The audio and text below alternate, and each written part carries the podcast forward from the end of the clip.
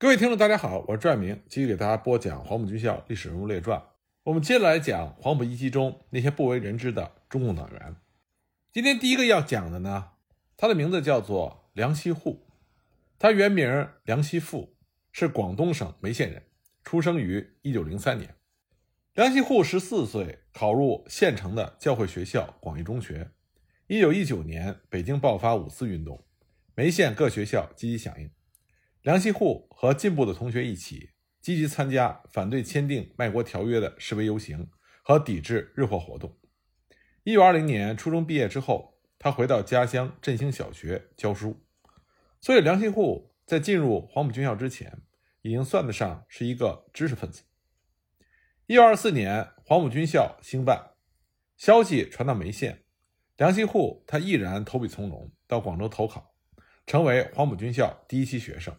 他在学生二队，在军校期间，梁希户受到革命思想的熏陶，学习刻苦，成绩优良，他的思想觉悟提高的也很快，很快就被吸收为中国社会主义青年团团员，不久呢，又转为中共党员。毕业之后，他参加了两次东征。他曾经担任学生军连党代表，随军参战，奋勇杀敌。在惠州飞鹅岭战斗中，他在右大腿中弹、流血不止的情况下，坚持不下火线，直到攻克惠州城。东征胜利之后，梁希户留在军校。关于他的记载并不多，唯一的一个记载是在三二零蒋介石清党之后，为了缓和和中国共产党以及苏俄代表团的关系，蒋介石专门下令。让公开身份是中共党员的梁希户到黄埔军中担任辎重队的队长。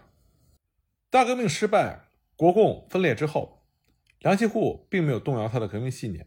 一九二七年十二月十一日，他根据党中央的指示，参加了张太雷、苏兆征、叶挺、叶剑英、聂荣臻他们所领导的广州起义。广州起义失败之后，梁希户退出广州，辗转到了香港，继续从事革命工作。半年之后，他奉命回到潮汕一带开展革命活动。他后来取道梅县大埔，进入到福建闽西地区参加中国工农红军第四军。一九二九年十月，朱德率领红四军进军东江，两次攻打梅县县城之后撤回闽西，那么留下了梁希户、谭汉卿等一百五十名政工参谋人员和伤病员来支援东江红军。梁希户被分配到了兴宁县。协助军事指挥工作。十二月，中共兴宁县党代表大会召开，梁希户又当选为县委副书记。他和东江地区著名的中共领导人罗平汉一起转战于梅县、丰顺县边境的九龙帐和五星龙革命根据地。一九三零年五月一日，东江第一次工农兵代表大会在丰顺县召开，成立了东江苏维埃政府。梁锡户被选为东江苏维埃政府执行委员会委员，同时呢，还成立了中国工农红军第十一军，军长谷大存，政委严汉章，参谋长龚凯。后来呢，又改由梁锡户担任。随后，梁希户又和东江地区另外一位著名的中共领导人刘勤熙一起，奉命到五兴隆和焦平巡革命根据地检查指导工作。为了不断的壮大人民武装力量。巩固东江根据地，做出了不小的贡献。他们于一九三零年十月二十日组建了五百多人的红十一军独立营，十二月又组建了约两百人的五兴隆游击总队，为东江革命根据地五星龙苏区的正式形成起了十分积极的作用。一九三一年四月，梁希户调任中共焦平巡县委书记。焦平巡苏区是东江革命根据地通往中央苏区的门户。是中央苏区的南大门，在政治、经济、军事等方面都呈现着非常好的局面，成为当时东江革命根据地在西北人口较多、地域较广、各项建设都进行的较好的一个苏区。但是梁锡户作为新上任的书记，他犯了严重的错误。梁锡户盲目的认为当时红军和根据地中存在着大量的 A、B 团分子，因此呢，他在苏区和红军中。开始搞肃反扩大化，江北区县委下属的黄乡区就成为了肃反的重灾区。据亲历者后来的回忆说，县区乡到处都在抓人，县苏维埃抓人抓的最多，黄乡区苏维埃两个禁闭室就关了七八十人，都是区乡村的干部，而且都是最早闹革命的。基层干部和群众怀疑他们是不是 AB 团，但是都不敢乱说。每天都在杀人。有一天，在思城刘家祠河西草坪，一下子就杀了十六人。当时有些人要求枪毙以求全尸，可是没人听，还是用刀一个一个的砍。看的人都很伤心，谁也不知道 AB 团到底是什么，但是谁也不敢说闲话。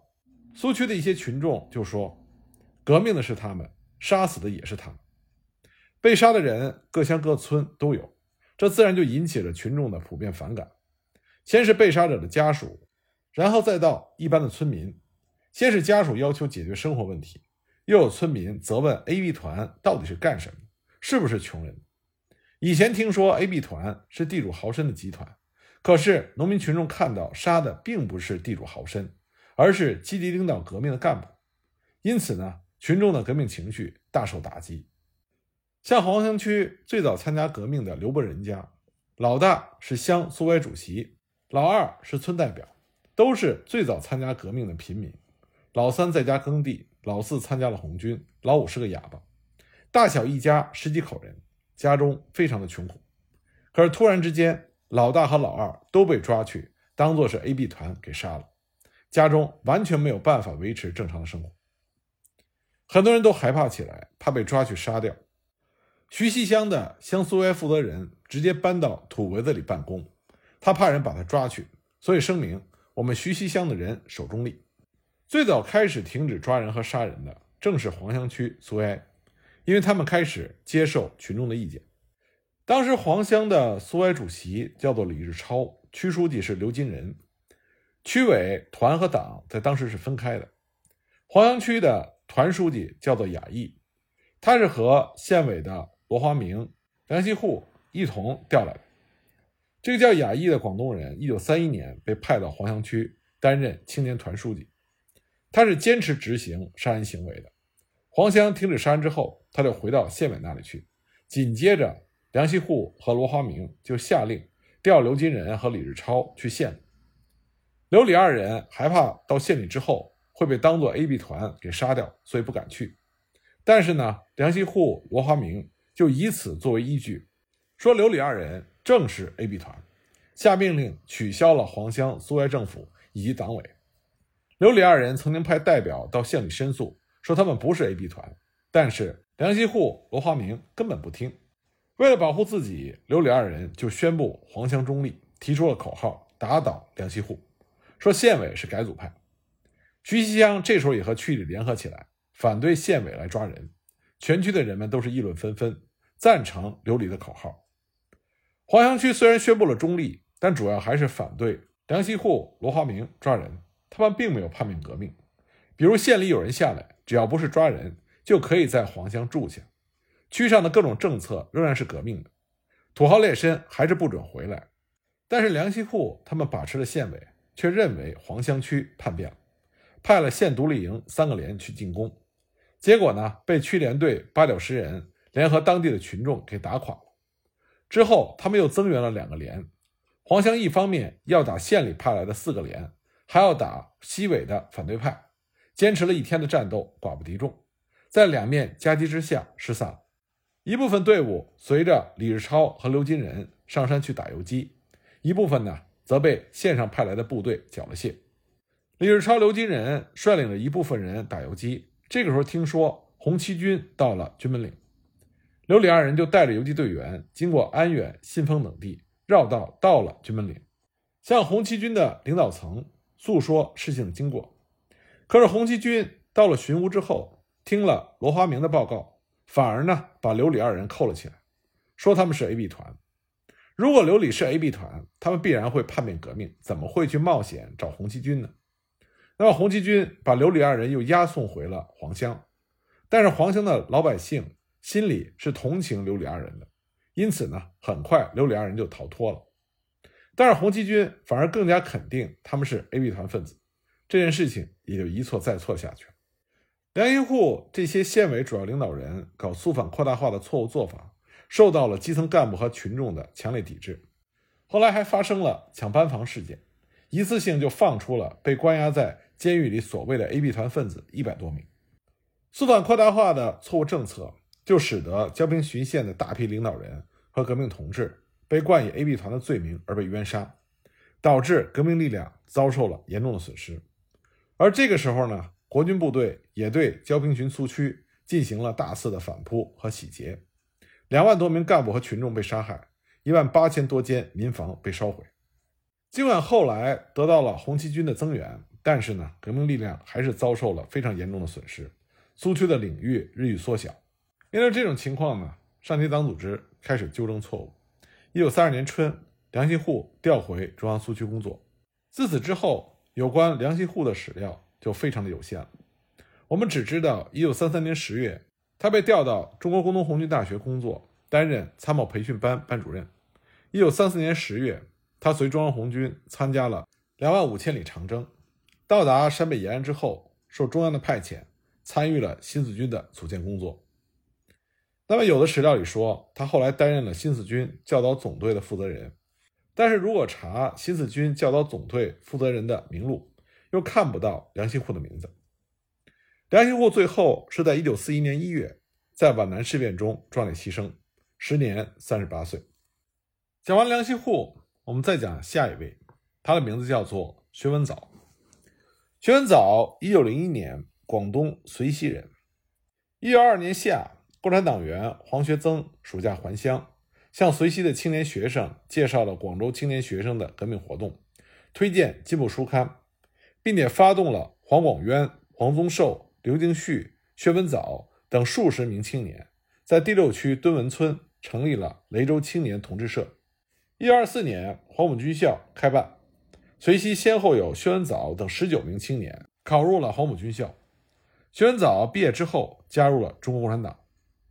一九二五年秋，薛文藻被派回雷州半岛，秘密开展革命活动，在随溪、海康组织成立了雷州青年同志社分社。吸收了会员一百多人，秘密成立了五个乡农民协会。九月呢，又以共青团的名义成立了党团混合的雷州特别支部。一九二六年四月，广东省农民协会南路办事处委托雷支在海康城举办了雷州宣传讲习所。黄学增、黄杰、薛文藻等人先后为讲习所讲课。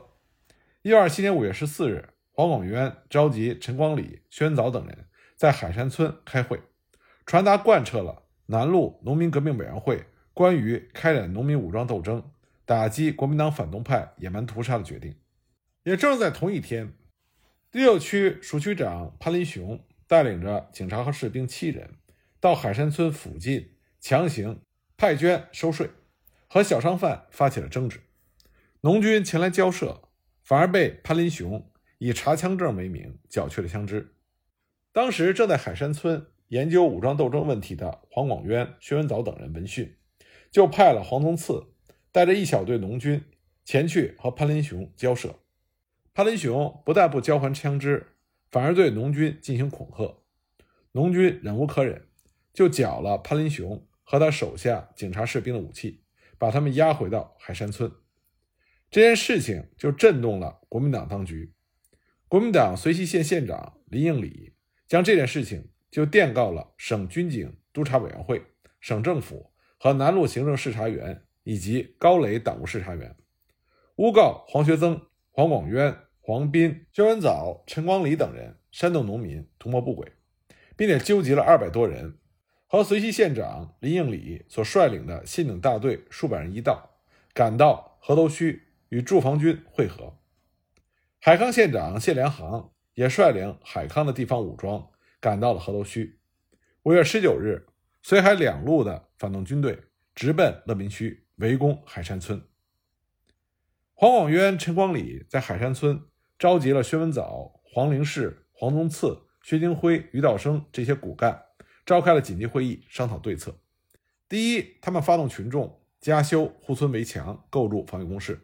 第二呢？疏散安置村中老弱妇孺等非战斗人员。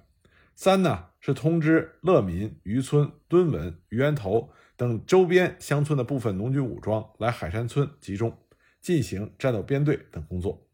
四是设立指挥机构，黄广渊负责全面指挥，薛文藻、黄宗次负责具体的布置火力。村中的东西南三个出的关口都设置前沿指挥点，分别由黄宗寿、黄宗义、薛丁辉负责。第五呢是派人和第七区的农军联系，请求增援。五月十九日上午，绥海两县的地方反动武装和国军两个连约一千人，开进了乐民墟，并且兵分两路进犯海山村，来势汹汹。三百名农军将士严阵以待，把守着各个阵地，狠狠地抗击着进犯之敌。来犯的这些反动武装自恃兵多武器好，气焰极其嚣张，以为半天的时间就可以把海山村夷为平地。结果连续围攻了两天两夜，不但没有攻下海山村，反而被打死打伤十多人。这个时候呢，随西县长林应礼无计可施，只好电请驻扎在眉茂的国军三十一团团长于汉谋派重炮增援。这场仗打了三天两夜之后，虽然农军一次又一次地粉碎了对方的进攻，但是黄广渊等人根据当时敌我力量过于悬殊，又没有外援的实情。以及村中一部分群众想要和平解决这次争端的愿望，同意黄广昌前来调解。在达成了和平协议之后，当天晚上，围攻的部队撤退，农军也释放了潘林雄。这次海山战斗也就揭开了雷州半岛南路人民武装斗争的第一枪。海山战斗结束之后，黄广渊、陈光礼等人就遵照南路十五县农民代表会议。关于发动农民进行武装斗争、打击国民党反动派的野蛮屠杀的决定，认真总结了海山村战斗的经验，进一步集中了工农武装五百多人。一九二七年六月下旬，在乐民的米日堂举行了誓师大会，宣布武装起义，并且把农军武装整编为一个武装大队，由黄广渊、陈光礼分别担任起义大队的正副大队长，大队下辖四个中队。随后呢？队伍就南下袭击了江贡港，迅速打垮了当地民团局的缉私队和其他的反动武装，缴获了武器数十件、一批物资。二十七日，起义军又攻克了季家民团局，缴获了武器一批。二十八日，起义军再次围攻了江洪反动武装据点烟楼仔，但是因为缺乏攻坚武器，久攻不下，再加上国军的援兵到达，起义军只好撤出了阵地。退守乐民城。二十九日，国军以一个团的兵力，配备了重炮，围攻乐民城的农军。农军据城防守，激战了两个昼夜，多次打退了进攻，还杀伤了一部分国军。但最后呢，还是因为城墙数处被国军的炮火击毁，再加上弹药缺乏，农军被迫在七月一日晚上从城墙的西北角撤出。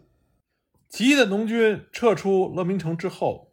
就分成了两部分，黄广渊率领部分农军在河头水妥村建立了秘密据点，坚持武装斗争；而陈光礼率领另一部分农军进入到徐闻山区，把那里的土匪陈中华等人教育争取过来，就地屯田，伺机打击敌人。黄广渊一家，包括他母亲黄灵氏、他的弟弟黄广荣、黄忠义，都在第一次国内革命战争时期壮烈牺牲。一九五八年，毛泽东专门为他们母子四人颁发了革命烈士证书，以示纪念。一九二七年九月二十日，由于水妥村流氓分子陈文应的告密，河头警署的反动头子陈和林率兵夜袭黄广渊和他母亲黄灵氏所率领的部分起义农军，农军仓促应战，黄广渊在突围中壮烈牺牲，他母亲黄灵氏和部分农军脱险。陈和林残忍地割下了黄广元的头颅，提到河头、成岳、遂城等地示众。他母亲黄灵氏化悲痛为力量，继续率领农军进行战斗。一九二八年春，他带着小股农军武装潜回到乐民一带活动，伺机袭击了一些反动据点，然后又星夜潜回了海山村，放火烧掉了国民党高雷区清党委员黄河阳。和反动豪绅黄仲陵、黄树之、黄兆鼎的房屋。不久呢，黄灵士和他的儿子黄广荣率领着三十多名农军转移到了东海岛，秘密建立农会，收编当地的绿林好汉，壮大农军队伍。一九三一年九月，黄灵士和农军驻扎在条文村的祠堂里，结果突然遭到法国殖民军的包围和袭击。黄承式带领农军准备趁黑突围，无奈对手的火力过于猛烈，冲不出去。双方激战到了天亮，农军的弹药耗尽，结果最后全部被抓捕。黄承式被押回了绥西，最终呢被国民党杀害于绥城的棒头岭，时年五十一岁。农军的另外一部分是由陈光礼率领，他们于一九二七年九月撤往咸阳岛，建立根据地，并且呢。在黄广元牺牲之后，陈光礼就任中共绥西县委的负责人。一九二八年四月下旬，根据中共南路特委扩大会议的决定，成立中共绥西县委，由陈光礼任书记。农军上了咸阳岛之后，通过宣传教育，团结改造了原来聚集在该岛的以福振岳为首的海盗。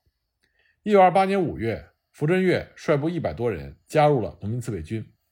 农民自卫军进行了改编，总指挥为陈光礼。一九二九年春天，薛文藻也来到了咸阳岛，担任副总指挥。福振岳部为第一营，福振岳任营长。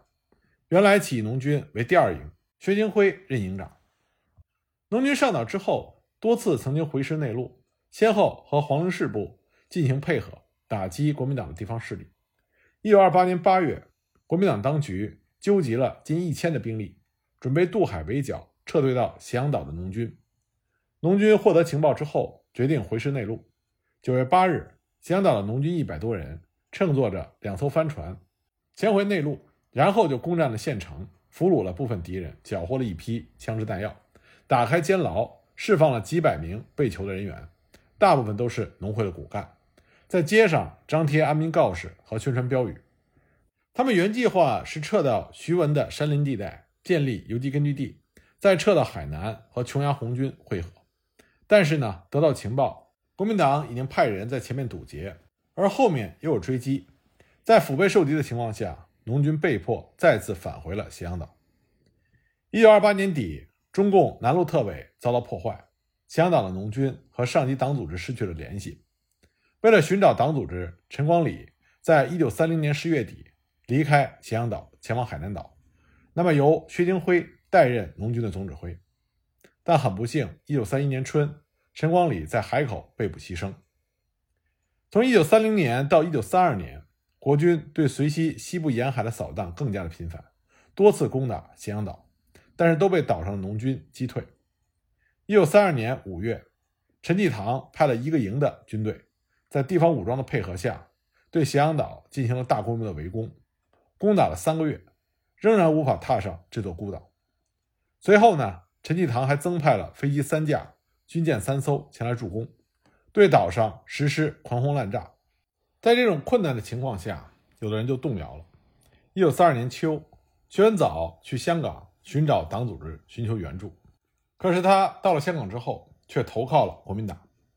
他出任了国民党军委会广州分会警卫团参谋长、高雷师管区副司令。而在他身后，那些留在咸阳岛上的他的战友，仍然在顽强的抵抗。在人员伤亡过半、弹尽粮绝、连石头都用光的情况下，各阵地相继失守。于道生、黄安阳等人打光子弹之后，不愿意被俘，跳下了大海。薛京辉奋勇迎击敌人，掩护群众撤退。在坚持了七天之后，以不得伤害群众为条件，带领大家走出了山洞。出了山洞之后。